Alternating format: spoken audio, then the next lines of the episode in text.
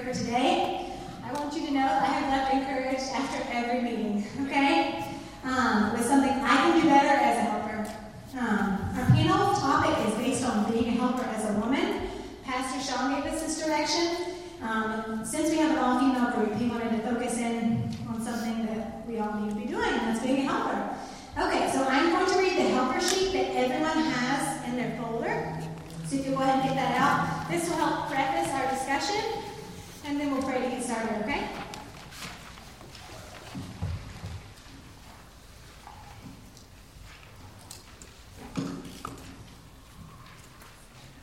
All right.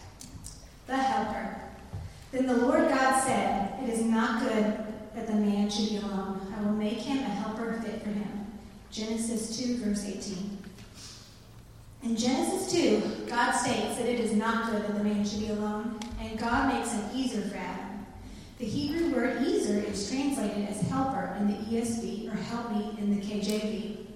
The word is used twice in the chapter and then throughout the Old Testament to refer to God as Israel's helper. And in most cases, it is God who helps deliver the people, being no, delivering the people, so sorry, of God from their enemies. Exodus 18:4. In Hosea 13:9, God describes himself as Israel's helper. Nothing is demeaning about being described as a helper, when Yahweh himself is the primary helper. The word does not carry the baggage of inferiority or subservience. There aren't any negative connotations associated with ezer in Hebrew. Psalms 146:5 says, How blessed is the one whose helper is the God of Jacob. Help is to give assistance or support. For Adam, there needed to be someone to assist or support him who corresponded with him. Thus, God put Adam into a deep sleep and formed the first woman from a rib from Adam's side. At this point, God has created one man and one woman, two genders. Everything that is needed to be fruitful and multiply is present in these two. The woman corresponds to the man. She will be Adam's lifetime helper. She is the wife God chose for Adam. Women marry men, and men marry women. The helper God made for Adam was not another male. When God saw, when Adam saw Eve, he knew without any instruction from God that she was perfect for him. She was bone of his bone, flesh of his flesh. Yet she wasn't a man, but she was from the man. This one was from a man, but utterly different. This one should be called woman. Two, chapter 2, verse 23. Adam was in love. it is not until chapter 3 that the woman is called Eve. The name Eve highlights explicitly the fact that the woman is a mother. Chapter 3, verse 20. Eve is a woman, Adam's wife, and in chapter 4, she is pregnant with Cain. Wife and mother highlight two essential roles women play in a flourishing society, but not the only roles. The description of the ideal wife in Proverbs 31, 10 through 31 is incredible. She helps her husband, children, and neighbors. She is a provider and protector. She is brilliant, wise, thrifty, and industrious. She considers a field and buys it from her own income. She plants a vineyard. Verse 16. The woman has a life in her household and outside of it. Judges 4 4 describes Deborah as a prophetess, a wife, and a judge of Israel. In the New Testament, women have instrumental roles in the ministry of Christ. If the Son of God is going to hang on a tree for the sins of humans, he must be a human, requiring that he be born of a woman. Women serve as helpers in Jesus' adult ministry. Luke 8 3 records that Joanna and Susanna helped Jesus financially while being wives and probably mothers. Matthew 27 55 through 56 records that there were also many women there looking on from a distance who followed Jesus from Galilee ministering to him, among whom were Mary Magdalene and Mary, the mother of James and Joseph, and the mother of the sons of Zebedee. The words ministering to him describe helping Jesus. They were Jesus' helpers. These helpers were the first to see the empty tomb and hear the message that Christ rose from the grave. Luke 28. Women help their husbands, their children, each other, their church, their neighbors, and society as a whole. Adam was alone, and it was not good. So, God made a helper corresponding to him. In John 14, Jesus is prepping the disciples for his imminent departure from the earth, and he lets them know he will not leave them alone. They will not be orphans. Jesus is going to ask the Father to give the disciples a parakletos, Greek. From both the ESV and NASB, translate this word as helper. The Strong's Greek lexicon states that the word parakletos is the broadest sense, in the broadest sense, is a helper Secor, I'm saying that wrong, aider and assistant, an assistant. The Holy Spirit is to the disciple of Christ what the woman is to the husband, the family, the church, and society. Acts 18:26 records that when Priscilla and Aquila heard Apollos, they took him aside and explained to him the way of God more accurately. Priscilla helped her husband disciple Apollos. Women help in the church in a myriad of roles, except for the office of elder and deacon. 1 Timothy 3. Nothing in the Bible prohibits women from working outside of the home, and nothing in Scripture specifically identifies occupation and careers women, in particular, cannot pursue. Truly, the man who finds a wife finds a good thing and obtains favor from the Lord. Proverbs 18:22. All right, let's pray. Dear God, thank you for these ladies that are up here on the stage. Thank you for the ladies that are in the pews. Bless this time. Pray that you ask to help calm the speakers' nerves and open the ears and hearts that are listening. It's in Jesus' name we pray. Amen. All right, everyone. Welcome to the panel. Okay, we're going to start off by having each lady, each panelist, share a bit about yourself and your current season. So, Charlotte, let's start off. My name is Charlotte Patterson. I am wife to Kaiser Patterson. I have nine grandchildren, and um, we are still raising three of our original five that we were raising. Um, we also raise chickens and ducks, and we have a little micro farm. And um, that usually starts from April through November. And I am currently now a fourth grade teacher for Berean Baptist Academy. My name is Bonnie Silcox. Um, my husband and I have been married for 17 years, and um, we are a we have five children, aging um, ranging from age almost 13 down to two. And we are a military family, and we have been stationed at Fort Bragg since 2015 and um, at Berean since 2016. I was saved later in life at the age of 28 and have been walking with the Lord now almost 14 years. So if you're good with mental math, I'm, I'm 41. um, my name is Brooke Rogers. I've been married for three months. Zero kids. Um, I work at Berean part time. I do morning care and then I help the K 5 teachers. That's about it. And you're a military wife. Oh, yeah, I'm a military wife. We're still learning that part. Good morning, my name is Melanie Caislet. I'm in my late 40s and I came here from Europe in 2013. I am a nurse and graduated nursing school in the year of 2000. I grew up in a non Christian home with a laissez faire upbringing. I was allowed almost everything and was encouraged by my parents that the world is a playground and to have fun. With that upbringing, then, I did almost everything a parent does not want their teen or young adult to do. The irony my parents sent me to Catholic church every Sunday until I was in middle school. I am pretty sure I was sent to church to get out of the hair for a while. My parents, on the other hand, never went. I then sat there weekly for years in this Catholic church with about 90% of women dressed in black and felt quite lost. The sermons sounded all the same, and I never got anything out of it. I denounced Christ, God, and any form of religion at the age of 14. I then lived a very turbulent lifestyle, but eventually got saved in my late 20s. Praise the Lord. Mm-hmm. All right, everyone. Um, tell us a bit more about your season, Charlotte. Was it expected, unexpected? If unexpected, how have you come to terms with it? And how do you feel about it now? Very unexpected. Very unexpected. um, my husband and I, when we got married, this is my second marriage. My first husband passed away. So when I married um, Kaiser, we decided we wanted to have our house open for families in transition. So it could have been um, married single, uh, married couples. Um, so we have had that. We have had uh, young people over the age of 21. We've had teenagers, but we never thought that we would have our own grandchildren. And so, um, after much prayer and discussion, we felt, all of us um, that were involved, um, felt that it was best that after the breakup of my son and his wife, that um, it was better for the kids to grow up in a two parent home. And um, wow.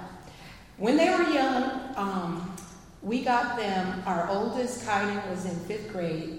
Maylene was only three and a half, so she wasn't even in school yet.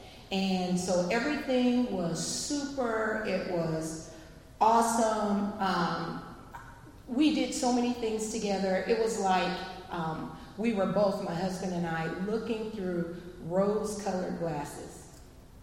But then one day, they hit teenagehood. and it's like somebody ripped those rose colored glasses off my face, and all I could see were aliens in my home. And I'm like, where did these people come from? And at that point in my life, I'm like, Lord, I never thought because I raised three sons and I never had any girls. So that was really new um, for teen girls.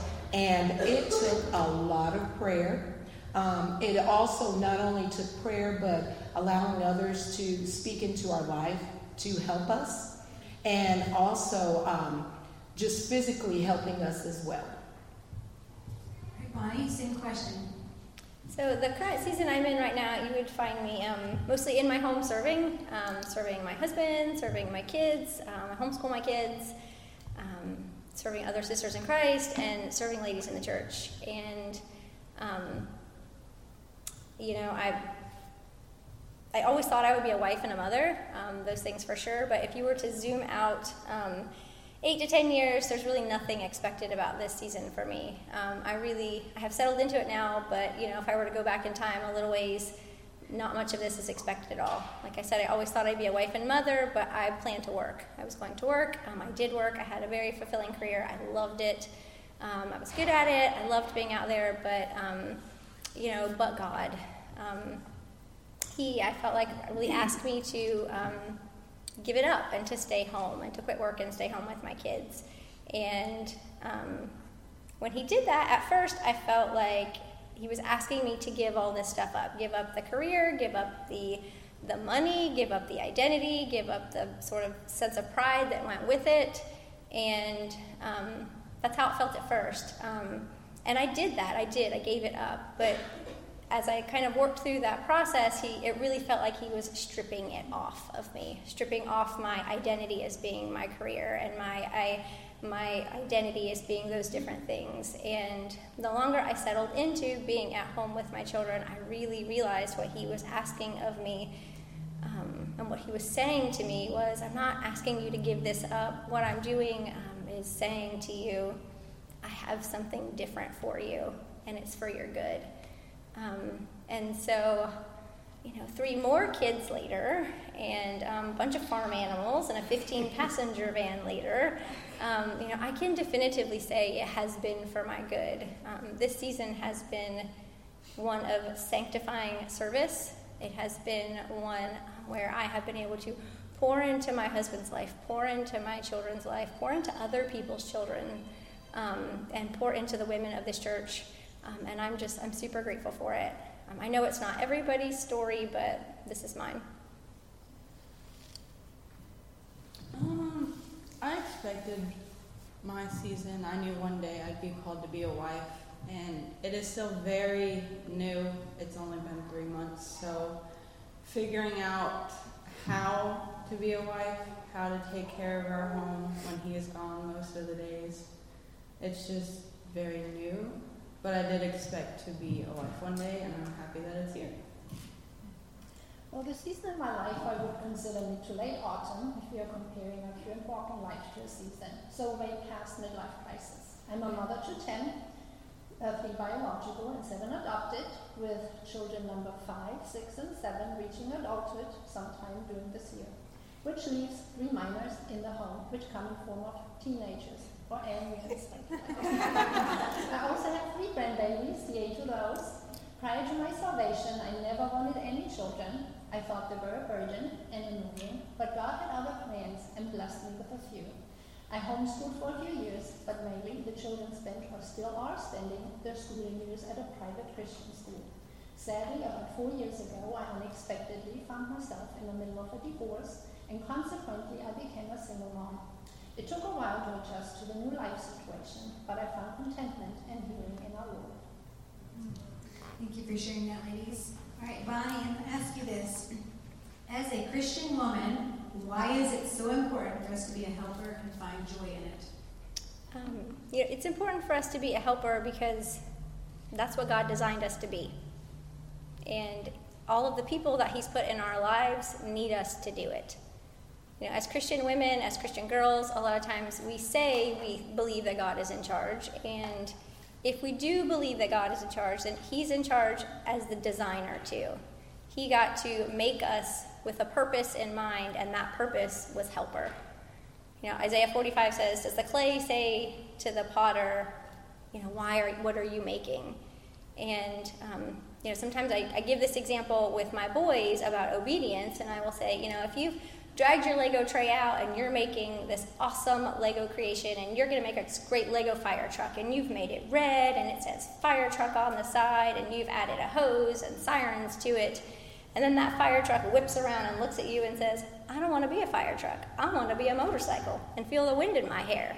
You know, I mean, you would look at the fire truck and say, too bad. Wee-o, wee-o, wee-o, wee-o. You know, like you made it a fire truck. And a lot of times I think that's what we do with God. We say, I don't want to be the fire truck. I want to feel the wind in my hair. I want to be the motorcycle. You know, but he is gracious. He doesn't say too bad to us. He says, you know, daughter, I made you for this purpose. You weren't made to feel the wind in your hair. You were made to put fires out.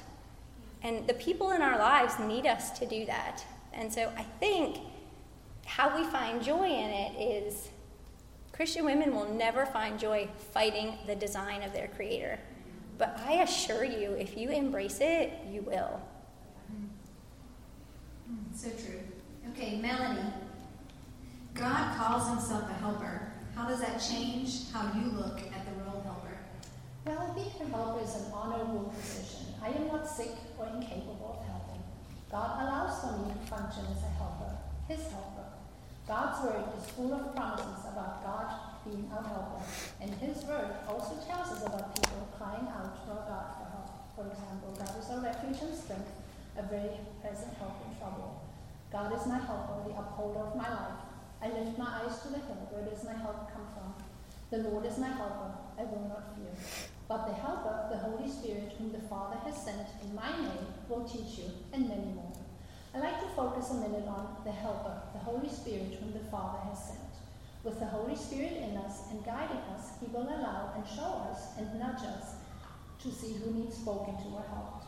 I need to let God work through me and not be in the way of His plans or doings. To narrow it down and to put it in a nutshell, God the Creator of it all is a helper, our helper. And we, if we are in tune with the Holy Spirit and are an extension of Him, what better place can we be than in obedience with the Lord and work for and alongside Him? All right, Melanie, I'm coming back to you. Sorry, that was, thank you for that. Okay, next question. Um, how are you a helper as a mother? Well, every day my flesh gets in the way, and I must work with the Holy Spirit to find the right words to guide and bring my children. I can rely on His help throughout my daily parenting and child rearing. For example, after one of the kids tested their limits again, the Holy Spirit would gently nudge and instruct, Helen, with a soft voice, you need to take your child aside and pray with him and guide. Guide him back and show mercy and be loving. My flesh, on the other hand, wants to yell and my child, Are you stupid? You are grounded for 100 years, and you go out of feed your phone to the dogs. Which have accomplished nothing, but driven a deeper wedge between the relationship of my child and. Us moms need to be in touch and tune with the Holy Spirit to adequately rear these children of ours, and then reach out for help to other moms, the ones that have been there, done it, and are going through it right now. I had to reach out many times for help and humbly ask, could you please take my child for an hour? I need to cool off. Or, hey, I'm struggling with the behavior of one of my children, and I recall that you mentioned a while ago that you have gone through something similar. Can I vent and can we pray? We are not lone rangers in this parenting thing.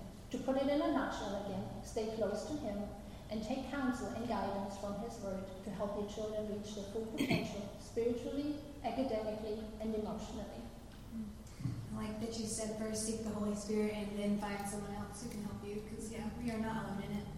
Um, Bonnie. Um, this is going to go to Bonnie, Brooke, and then Charlotte. So, Bonnie, you first. How are you a helper as a wife, What are some practical ways you help in these areas or in this area? So I have kind of three real basics for you. Um, I think the first one for me is I try to um, anticipate my husband's basic needs and then meet them before they even arise for him. So he's, you know, he's just like the rest of us. He's going to need clean coat, cl- clean clothes. He's going to need food. He's going to need all those sorts of basic things taken care of. And so um, I try to make sure those things are, are squared away for him. You know, he gets up at four o'clock every morning, and so we don't run out of coffee. You know, he likes to, you know, I try to have those basic things. And then also on top of that, over the years, I've tried to learn how he likes those things done particularly and kind of do them that way. And so he, um, you know, he likes all the super smelly laundry detergent stuff, y'all. I mean, my husband likes to smell like Gain thinks a tropical rainforest smells like. and so I don't love that stuff, but he does. So that's what I buy. Um, that's what we have. And so those are just like some simple, super basic things. You know, maybe your husband likes a fresh towel every day. Maybe he likes a pair of slippers by the bed. Girls, maybe your mom likes her coffee this way. You know, maybe your brothers need help in that way. These are all simple things that you can learn um, how to do and to meet those needs. But specifically for the wife, um, and if you don't know, ask him. Make it a regular habit to ask him, you know, how can I help you this week? How can I help you this month? How can I help you in this season?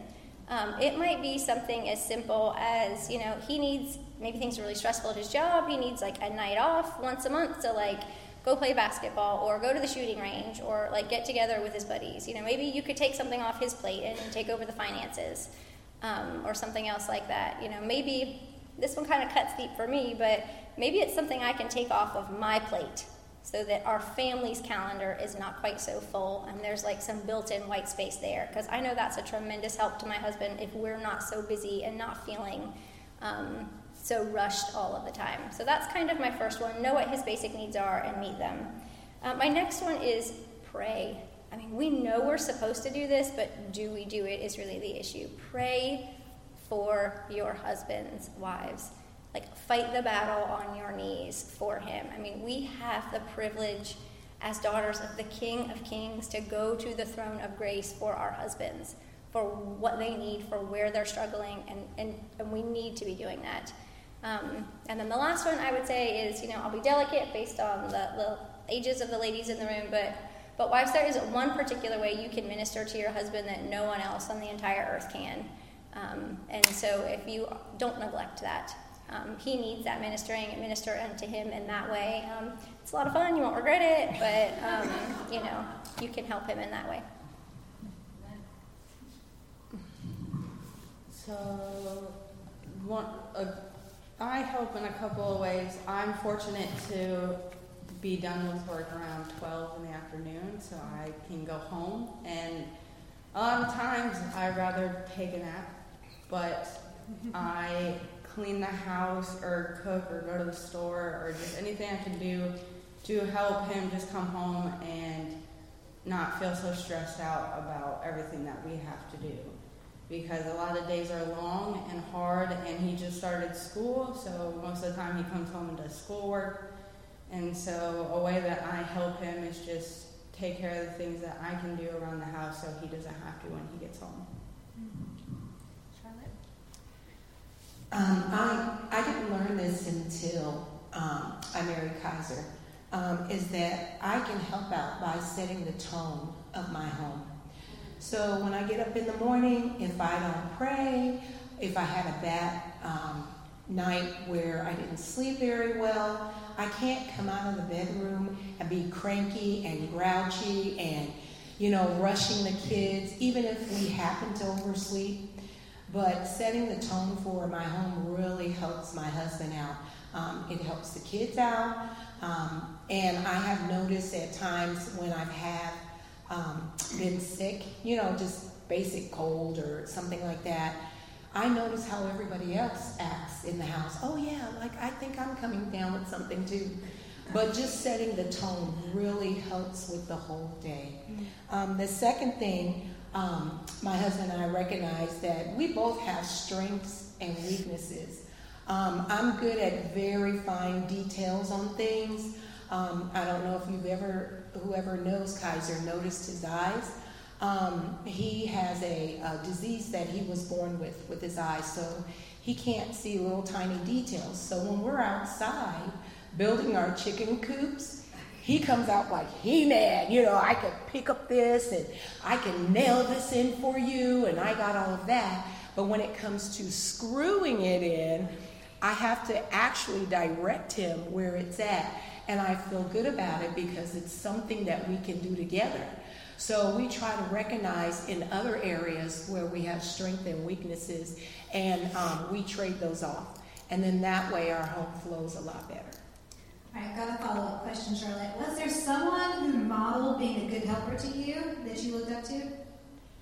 Absolutely. Um, I come from a large uh, family, and um, meaning that your aunts, your uncles, everybody was part of your family, not just your sister or sisters or brothers. So growing up, my older sisters, my mother, my aunts, my grandmother, they were my example for almost everything in my life how to dress, how to cook, how to clean, and even to serve others.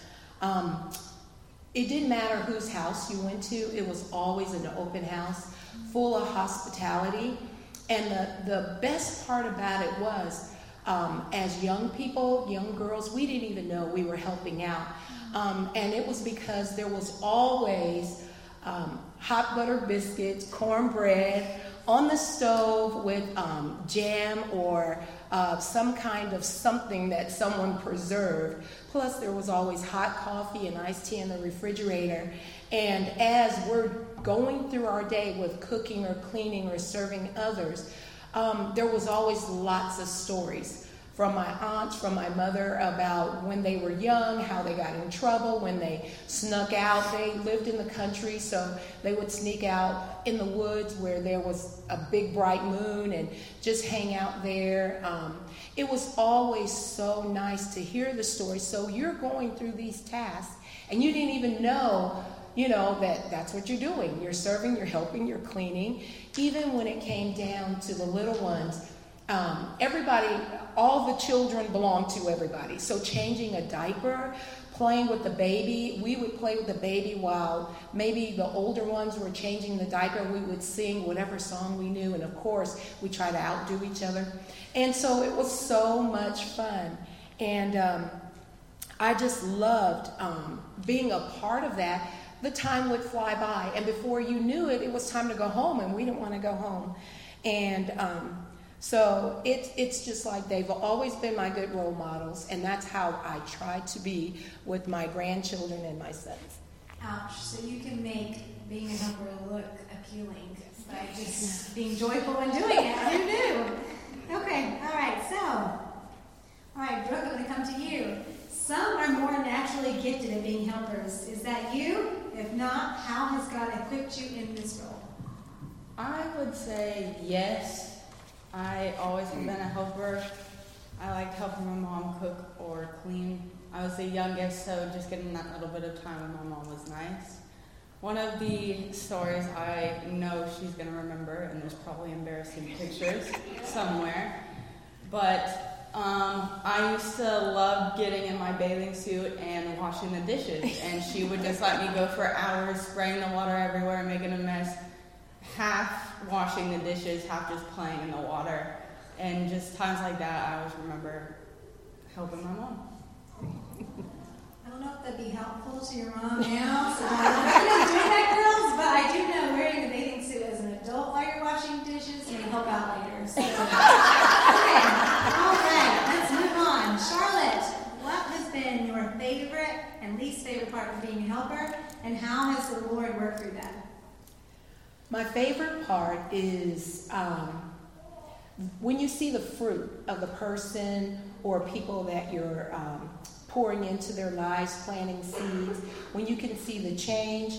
Um, I've had some that received Christ, so the salvation of it, um, and the growth, just watching them grow and being able to do the same for someone else. And it's just so amazing because some of those people are here at this church, and I know it's not me, but God using me, and it's so exciting. Very, very exciting.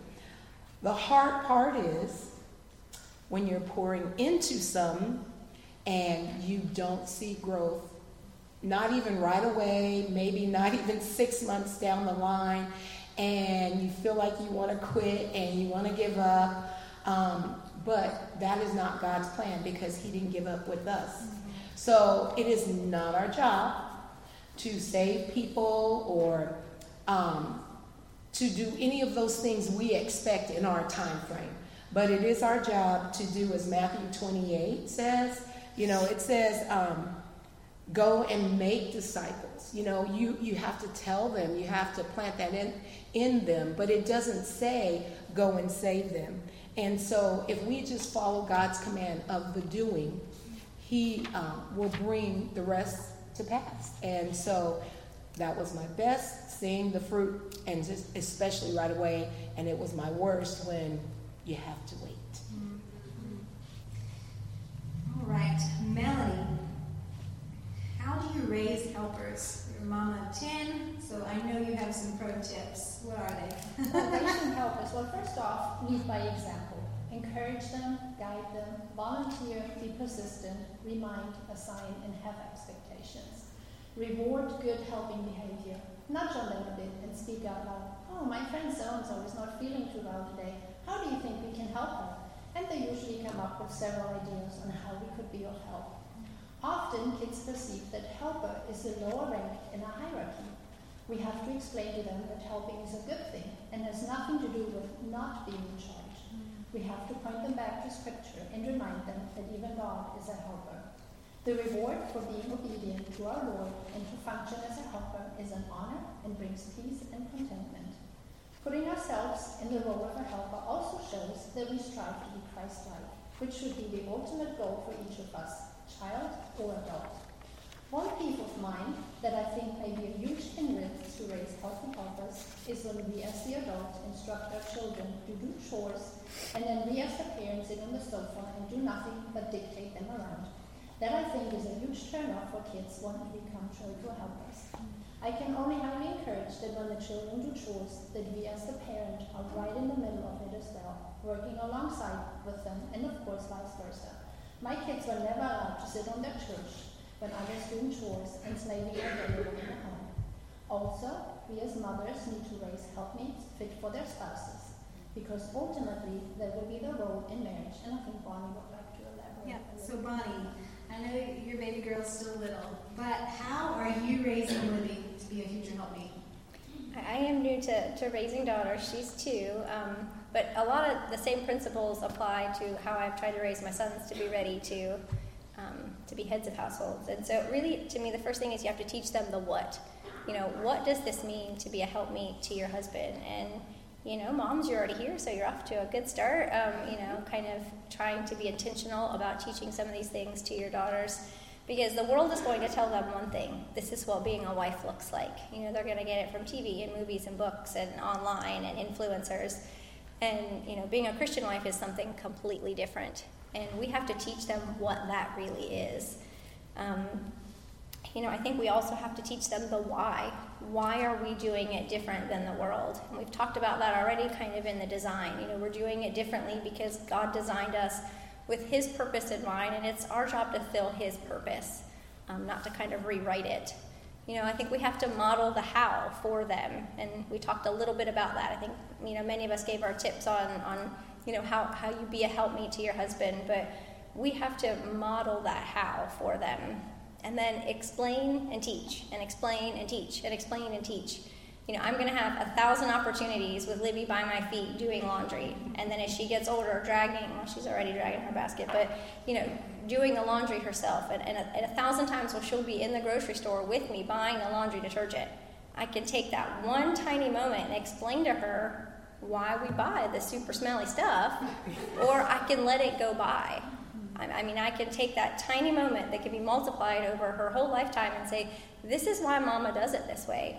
To be a helpmeet to your dad, and these are the types of things that you're that you can bless your husband with one day too. And so, you know, showing them this is how I walk it out. Um, the other thing too is to use biblical language. I mean, the language is helper. use that language all the time in your homes, you know, and praise helping. A lot like what Melanie said, you know, it, it, starts out when they're young and you're a great helper, you know, but somewhere between 2 and 15, that doesn't sound great anymore, and we need to change that. That's God word, you know, His words, and we need that needs to be a good thing um, you know, really genuinely looking at your daughters when they've come alongside of you and helped you and say, you know, I couldn't have done this without you. Your input was vital. Your your physical working of a task was vital here. Like, thank you for your help in, in, in whatever we've accomplished here. So using that biblical language too, I think is helpful and praising praising them and praising helpers. Mm-hmm. Yes, helper, being a helper is a good thing. I think yeah.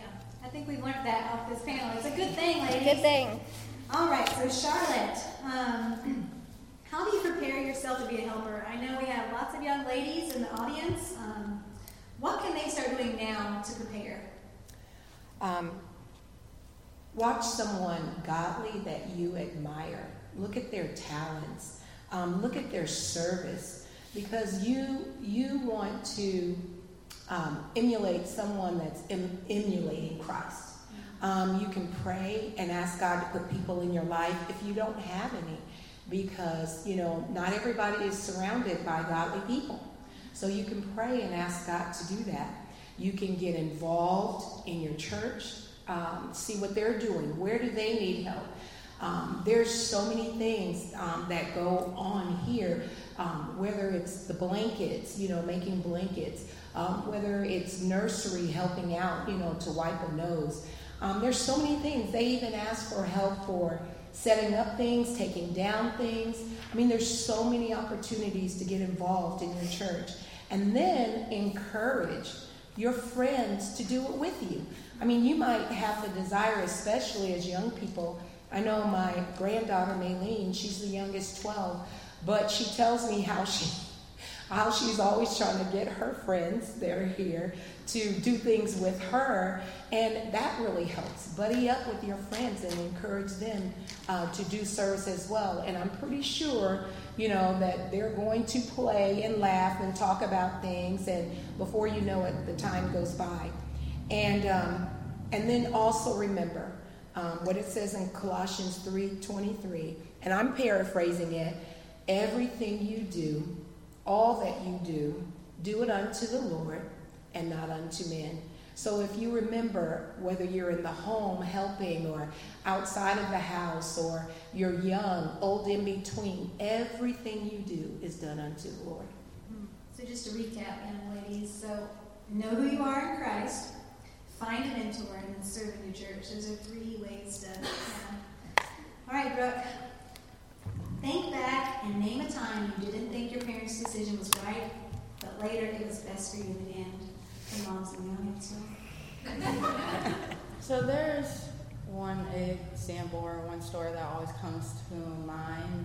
Um, I was 18, nearly 18, and like every other 18 year old, they think they're an adult now and know everything, and um, they don't.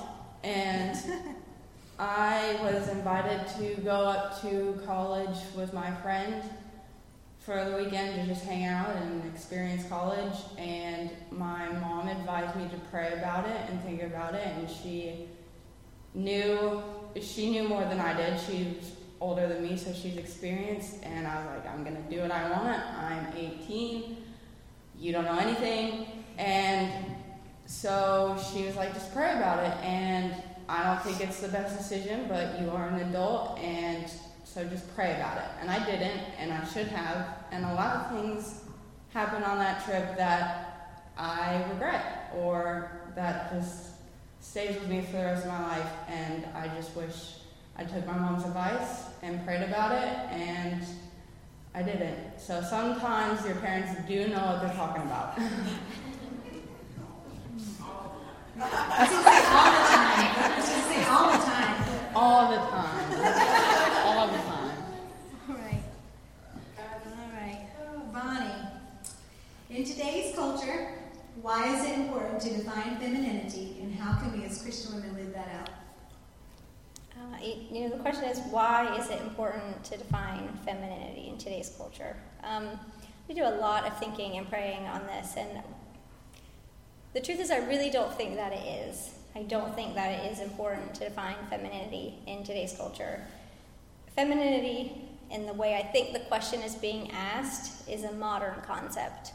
Um, God created male and female, and those distinctions are important, incredibly important. You know, God is concerned between the distinction between male and female, and He made us in this room female. And He made us female, fully expecting us to embrace that. To embrace being female, to embrace the roles and the expectations that are communicated in the Bible, they're associated with being female. You know, like mother, like helper, like wife, those roles that we have been talking about here today. You know, He did not create us female expecting us to reject it. We are to fully embrace that. And I mean, to kind of keep with my Lego truck analogy, you know, he didn't make us the fire truck to wish we were the motorcycle. He didn't make us the fire truck so that we could rip pieces of pieces of ourselves off to look more like the fire truck. Pardon me, the motorcycle. I'm getting my analogy mixed up. You know, but the how, the how, every woman walks that out. Every Holy Spirit led woman walks that out is going to be, you know, in conjunction with the Spirit and in wisdom is going to be different based on her different talents and her different gifts. And, you know, if we're talking about a young girl who doesn't have the Holy Spirit yet, then it's obviously going to be proper for her parents to step in and set proper boundaries on some of these issues. You know, but I think in this area, what we've really done is man has embraced tradition or man has embraced someone's interpretation of what female or woman looks like as femininity. And unfortunately, you know, even in the church, we keep trying to nail down what it looks like, and what we really do is kind of get ensnared in legalism or start adding to the Bible. And unfortunately, I think a lot of times the goal in that is just to make ourselves look or feel good that we're the ones doing it right. You know, because if I was pushed to define it, and the reason I'm hesitant to do that is what would I fill in the blanks with other than what God has said in His Word? You know, would I say it's a certain haircut or a certain hair length? Would I say you could have this job but not that job or no job at all? Would I say that, you know, you have to wear makeup or of course you can't wear makeup or you can only have these hobbies or, you know, where do we draw the line? He has drawn the bounds in Scripture. And so it's really a heart issue. You know, are we fully embracing that God has made us female? Are we fully embracing the roles He expects us to fulfill as females, as outlined in Scripture? Or are we rejecting those in our heart? You know, whether we've got makeup on or not. Good stuff. Thanks for that. All right. I'm going to go back to you, Melanie, and then I'm sorry, I'll go back to you, Bonnie, and then we'll go to Melanie. All right, Bonnie. Um, thinking of Titus 2. I have this typed up. Anyway, so we're thinking of the Titus 2 scripture when this question is being asked. But why is the world's view of submission so negative? And how can we teach our daughters and other women that submission is a good thing designed by God? And how can we practice this when we are not married? Me first. Okay, back on. Um, okay. Um, why is the world's view of submission so negative? Okay, the, well, the world's view of submission is negative because they don't know Christ. I mean, they don't know Christ, they're lost. All proper submission is based on submission to God, that Christ led by example in that for us. And, you know, the world is is lost. I, I, was so guilty of this, power grabbing for themselves and, and not trusting anyone else. And caught up in this idea of I have to get my own. I mean, I was 28 when I was saved. I was that was my absolute perspective. Why would I trust anyone else? You know, all submission, all proper submission is going to be based on submission to God. And it all comes from trusting his promises. You know, if we teach submission, if we're going to teach submission, we have to teach over and over that God is a promise keeping God. We have to teach our girls what those promises are over and over. We have to teach our girls how He's fulfilled them in the past and how He will fulfill them in the future. Um, you know, it all comes from submission to God. And so, you know, if the boss comes in with a new decision and you don't like it, you can submit because you trust Christ. You know, when your husband rolls out a new plan for your family and it isn't the way you'd have done it, you can trust Christ and submit to that decision. You know, when the elders announce a new vision for the church and you think, okay, maybe that's not how I would have done it, you can submit and trust Christ. Assuming all of those things are within the bounds of Scripture, you can submit. And, you know, we have to talk to our girls about sometimes that's hard. Mm-hmm. You know, submission is not a result of the fall, but the fact that it's hard is. And I think we have to talk that out with them. I think we have to um, show them and model to them when we mess it up how, how, you know, I didn't do that right. You know, I have been unfortunately guilty of doing that in front of my children to my, hus- to my husband and, and, and speaking out of turn. And we kind of have a rule in our marriage if it's a public sin, it's a public, um, it's a public apology. You know, if I have spoken out of turn in front of my children um, towards my husband, then I need to be apologizing and making making that reconciliation in front of them so that they understand the proper order. Um, you know, I, I think another thing that helps teach that submission is to build up authority figures. You know, this starts super young with our girls. You can't, you know, they can be splashing around in the wading pool at the, at the pool, and the lifeguard blows the whistle, you know, it's your kid, and you kind of, well, you know, and if they're watching you, you know, if you're like, Mm-mm, I can't believe that lifeguard just called my girl down, you know, you've just undercut authority just that quickly. You know, this starts with do you respect their coaches? Do you respect their teachers? Do you respect the authority in their lives? And are you teaching them to do the same thing? Um, because if you're undercutting that authority, then you are, you know, if, if the pastors roll out the new plan and then you're grumbling either under your breath or not under your breath you know to your family you are not setting um, the example for submission. You know, the last thing i would really say about that is um, women girls especially you have to you have to surround yourself with other women and with sisters and with friends who will encourage you towards doing this. Because it can be hard. You know, your husband can say, This is the plan, and you're not so sure about it and then you know you you're struggling with an area of submission and you go to seek counsel with your friends. And if your friends are of the world and they're not going to be iron sharpening iron for this on you that's going to make it more difficult.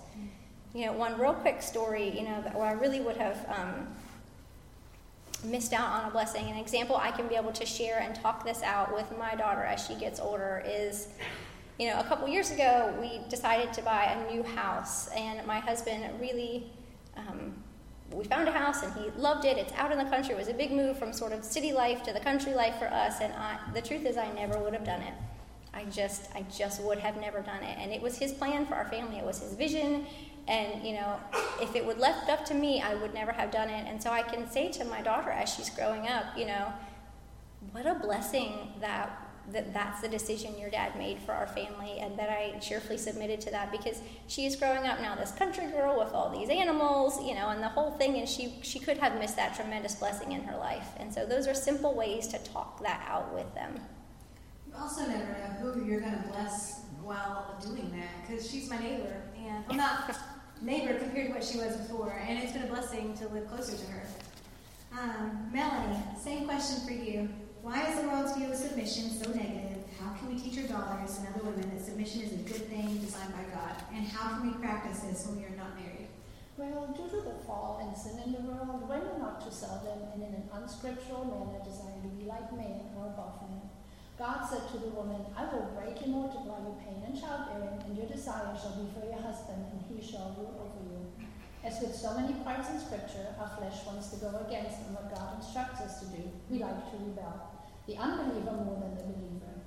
Add today's worldview and about, about equality. Our young people are getting sidetracked and lured in by the world and its unbiblical views. Mm. Having the man as the head of the house and ruling appears archaic to the majority of this generation.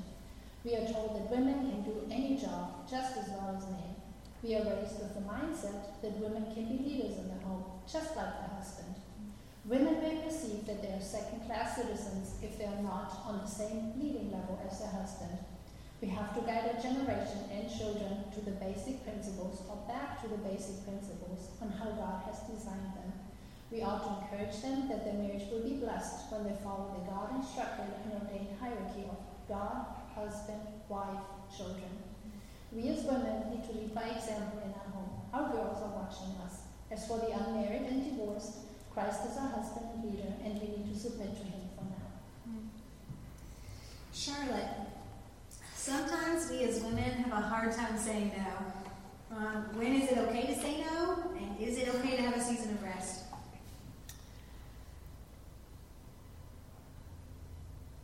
It is okay to say no. It is.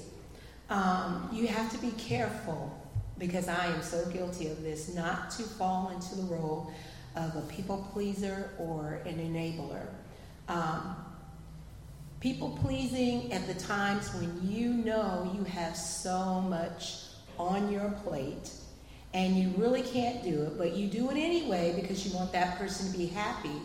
And then after it's done, whatever it may be, giving somebody a ride, um, helping them to uh, go pick up groceries, whatever it may be, and then you're on your way home and you're grumbling and mumbling the whole time, whether it's to someone else or to God, Lord, I can't believe this and that, and I'm so tired, and this and that and the other thing. So, being a people pleaser will burn you out. And being an enabler will do the same thing, but I see that as more of a spiritual thing, and I'll tell you why. When I first moved here, um, Kaiser and I, we were just getting started um, to get a home and, you know, do all those things um, that you need to do to get the lights turned on and blah, blah, blah. And I remember it was around Christmas time because I came here actually um, the day before Thanksgiving. So um, it was just before Christmas time, and my oldest son, him and his wife, they were still together, and he was, you know, telling me like, "Mom, this is really going to be a tight year," you know. And the kids were very little, very very little. And um, he's like, "We don't have this, and we don't have that." And then the mom in me, my heart broke. I was like, "Okay, what can I do?" But there really wasn't anything that I could do. I mean, money was tight for all of us, and um, I remember going to God and praying about it. I, I called myself praying for, you know, their family, but I was actually grumbling to God saying, see, Lord, you know, why did I have to come down here at this time? And yes, I was happy that, you know, I was married, but I'm like, why at this time? And I don't have any money to help my son and blah, blah, blah, blah, blah. And I mean, I'm just really going off. And finally, when I finished spilling out everything, I just sat there because I'm like, okay, I got that all out.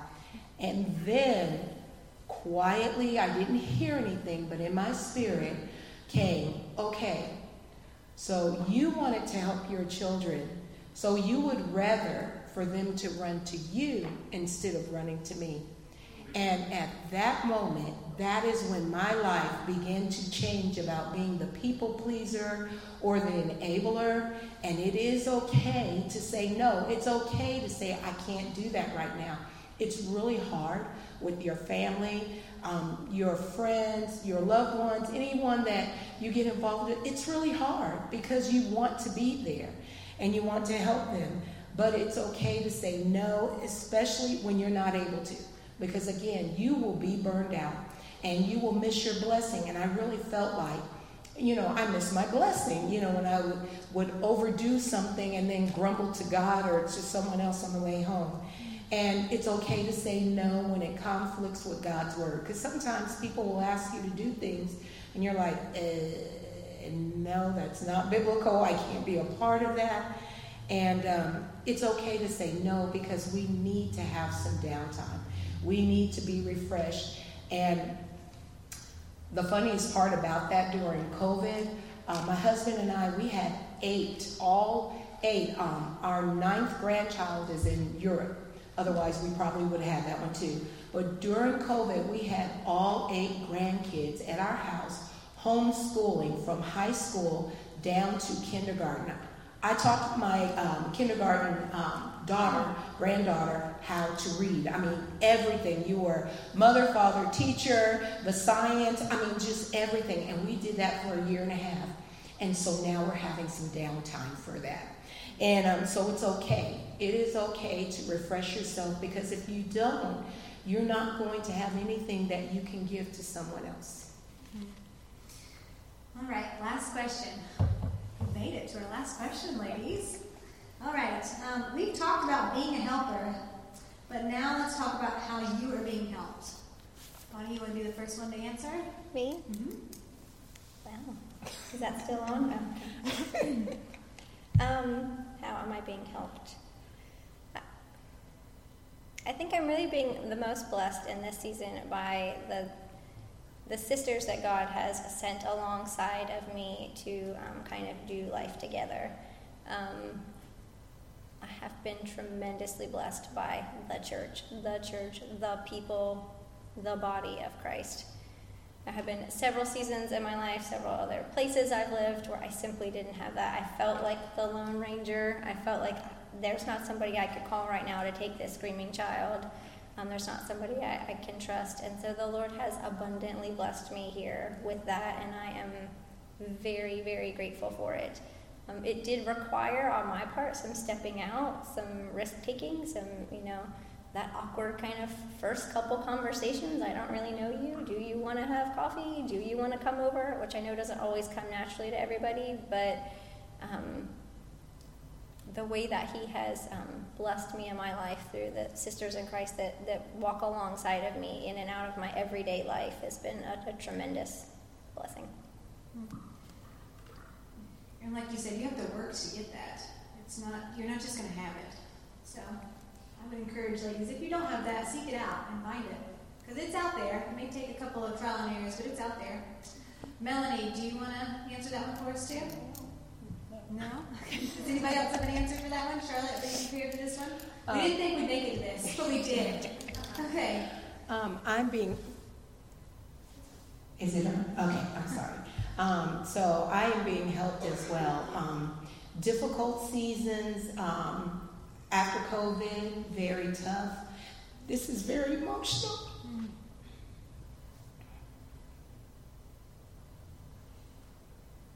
The one thing that comes to mind, I lost my mom a long time ago. And when I say that, um, it was because she came down with dementia. So getting married the second time, dealing with the kids, and I didn't even know this was going to happen, so please forgive me. Um, I really didn't have anybody here at the church that I felt close enough to talk to. And Steve and Michelle lived behind us in Moore County, and they've since moved here to Fayetteville. But I know beyond a shadow of doubt, God put her in my life because she was able to speak to me what a mom would do in situations that I was going through. And she loved on me, and she still does. And some of you, if you come to 830 service, you would see her hug me and kiss me as, as if I was just her own. And so I say to all of you, it's so important to be a part of a church body, to have, um, get involved, to be here, um, make yourself friendly so that you can make friends. But just with that help of her helping me emotionally and physically, and I remember telling her I was so distraught that I couldn't go back.